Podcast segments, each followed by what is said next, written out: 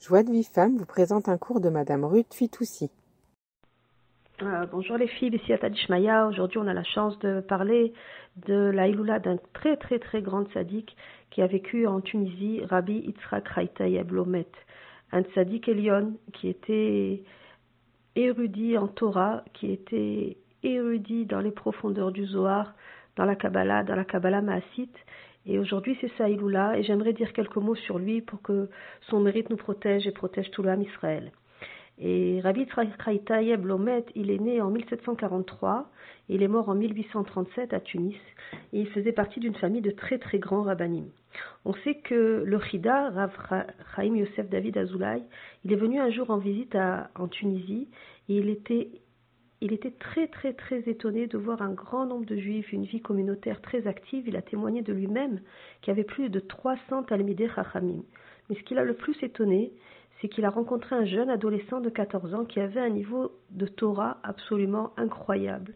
Et ça, ça lui a presque fait peur tellement c'était impressionnant. Euh, c'est le témoignage du Rida. Et, qui c'était ce jeune homme de 14 ans à l'époque? C'était Rabbi Chaitayeb, qui déjà à l'époque s'était fait remarquer par son érudition exceptionnelle. Donc adulte, Rabbi Haïtayeb, il va dénoter par sa simplicité extrême. C'est un homme qui va vivre dans la pauvreté et dans une discrétion absolue. Et pourtant, sa grandeur en Torah est incommensurable.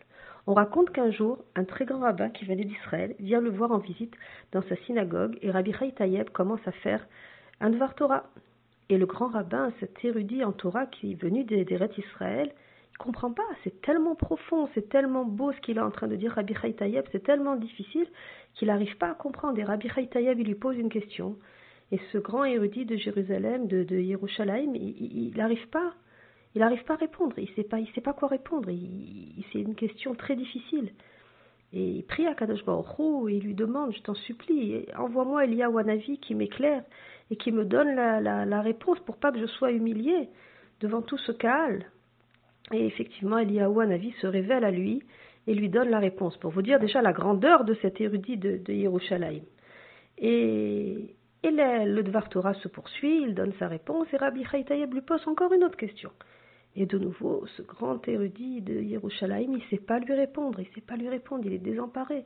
De nouveau, il prie à Hachem, il lui dit, je t'en supplie, envoie-moi le, le qui se dévoile à moi et qui puisse me donner la réponse pour pas que je sois humilié devant tout le Kaal. Et grâce à Dieu, il trouve la réponse et il peut enfin répondre à Rabbi Haïtayeb. Le Dvar Torah se continue. Une troisième fois, Rabbi Haïtayeb lui pose une question et il lui dit Mais avant même que, le Rav commence à, prier de nouveau parce qu'il voyait sur son visage qu'il ne connaissait pas la réponse, il lui dit Écoute, c'est pas la peine d'aller déranger Eliawanavi. Si tu comprends pas, tu vas me demander, je vais t'expliquer. Il n'y a, pas, a pas la nécessité d'aller déranger Eliawanavi pour vous dire la grandeur de la Torah de Rabbi Haïtayeb la grandeur. Il avait vu par Ruach HaKodesh que, que ce Rav était en contact avec Eliyahu et il avait su même expliquer des choses incroyables que cet érudit en contact avec Eliyahu comme si de rien n'était, lui-même n'avait pas compris, pour vous dire la, grandeur. On raconte encore une autre, histoire très très belle sur Rabbi Haïtayeb. On raconte que une fois, il y avait une femme qui n'avait pas d'enfant et elle était en pleurs parce que son mari, après X années, il a voulu euh, la divorcer pour prendre une autre femme et avoir des enfants. Et Rabbi Haïtayeb l'a vue en pleurs comme ça et lui a dit Mais comment comment c'est possible que, que mon mari veuille partir, etc. Et il lui a dit Écoute, il n'y a pas de problème, rentre chez toi, dis-lui que cette année tu vas avoir un, un garçon. Non seulement tu vas avoir un enfant, mais ça sera un garçon, dis-lui qu'il te garde. Et elle, elle rentre chez, elle, elle supplie son mari qu'il la garde encore un an. Et effectivement, au bout de cette année, elle a Baruch Hashem un, petit garçon. Et par le sroud de Rabbi Haïtayeb qui lui avait fait cette, bracha pour qu'elle ait des enfants et pour pas que son mari la divorce, Rav Shalom, étant donné cette situation. Et arrive, euh, les, après l'accouchement, vous savez, quelques jours avant la circoncision, avant la Brit Mila, on fait la soirée de Brit Yitzhak où on lit le Zohar. Et comme c'était un homme très riche, le, papa du bébé, il a invité des grands rabbinim, il a fait une grande séouda, etc. Et il y avait beaucoup, beaucoup de rabbinim à cette, euh, à cette soirée.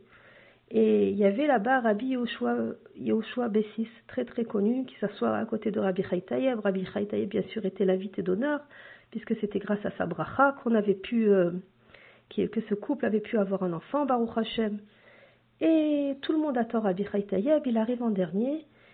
Et là-bas, il y a des grands rabbinim, des gens honorables qui sont venus pour honorer le, papa et ce, petit bébé qui était venu par miracle. Et quand Rabbi Tayeb il arrive, il fait sensation, non pas par sa prestance, mais bien au contraire par, par sa simplicité. Il arrive avec des habits très simples, euh, abîmés, euh, les chaussures pleines de boue, euh, vraiment dans un état pas présentable, on va dire. Il s'assoit à côté de Rabbi Yoshua Bessis et il met les pieds sur la table. Maintenant, il avait les pieds sur la table et les pieds sales, pleins de boue. Et les gens étaient choqués et certaines personnes me dire mais baisse les pieds de la table, c'est pas les chaussures elles sont pas dans un état de mettre sur la table, etc. Personne n'a osé rien dire. Au bout d'un moment, ils ont commencé les divrei Torah et Rabbi, c'était devenu tellement profond, tellement compliqué que Rabbi Chaitayab et Rabbi Yoshua Bessis, ils parlaient que Srutam Tagen nous. Avec l'évocation de leur nom, déjà, c'est une protection pour tout l'homme Israël. Ils ont commencé à parler de Divrei Torah, et, et, les discussions étaient tellement profondes que plus personne ne suivait la conversation. Ils étaient dans les pilpoulim, dans les conversations, les questions. C'était un niveau de Torah et de Gdusha extraordinaire.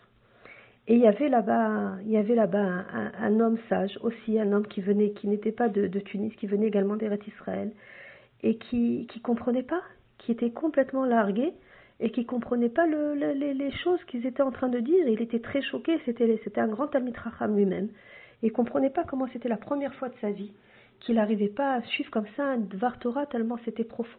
Il s'est mis à prier à Kadosh Baruchou, à Kadosh Baruchou, ben, s'il te plaît, envoie-moi d'âtre et Rava, donne-moi une connaissance des choses, fais-moi Chazak et, et, un intellect fort pour que je puisse réussir à comprendre. Et il commence à prier, à prier Hachem pour arriver à,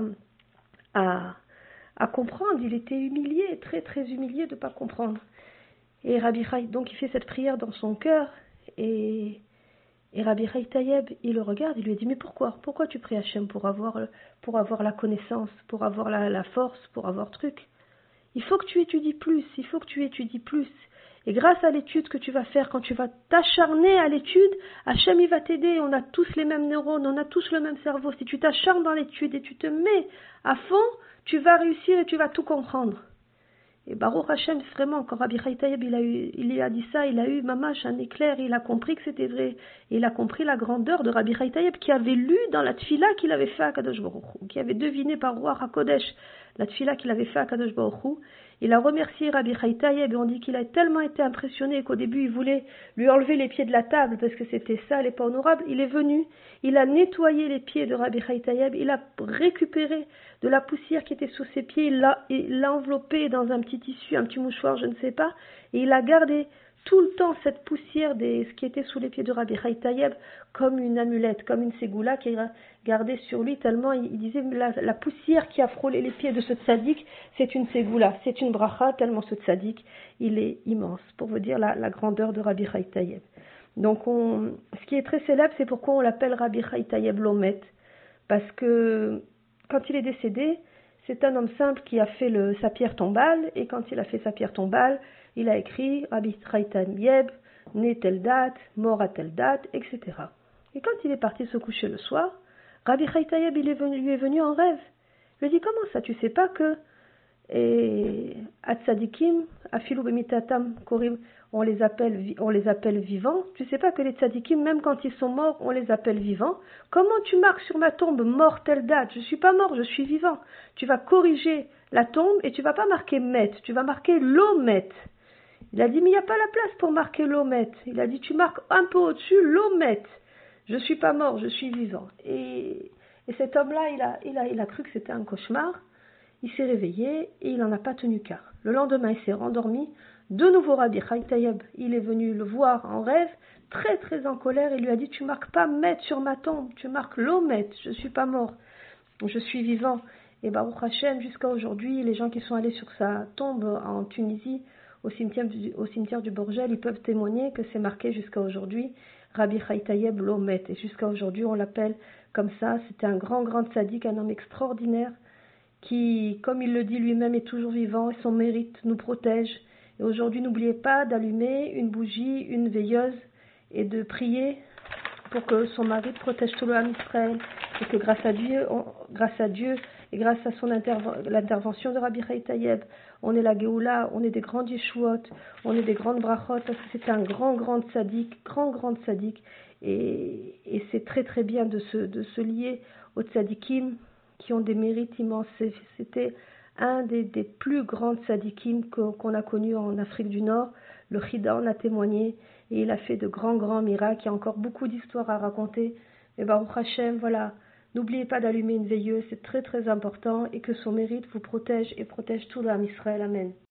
Pour recevoir les cours Joie de vie femme, envoyez un message WhatsApp au 00 972 58 704 06 88.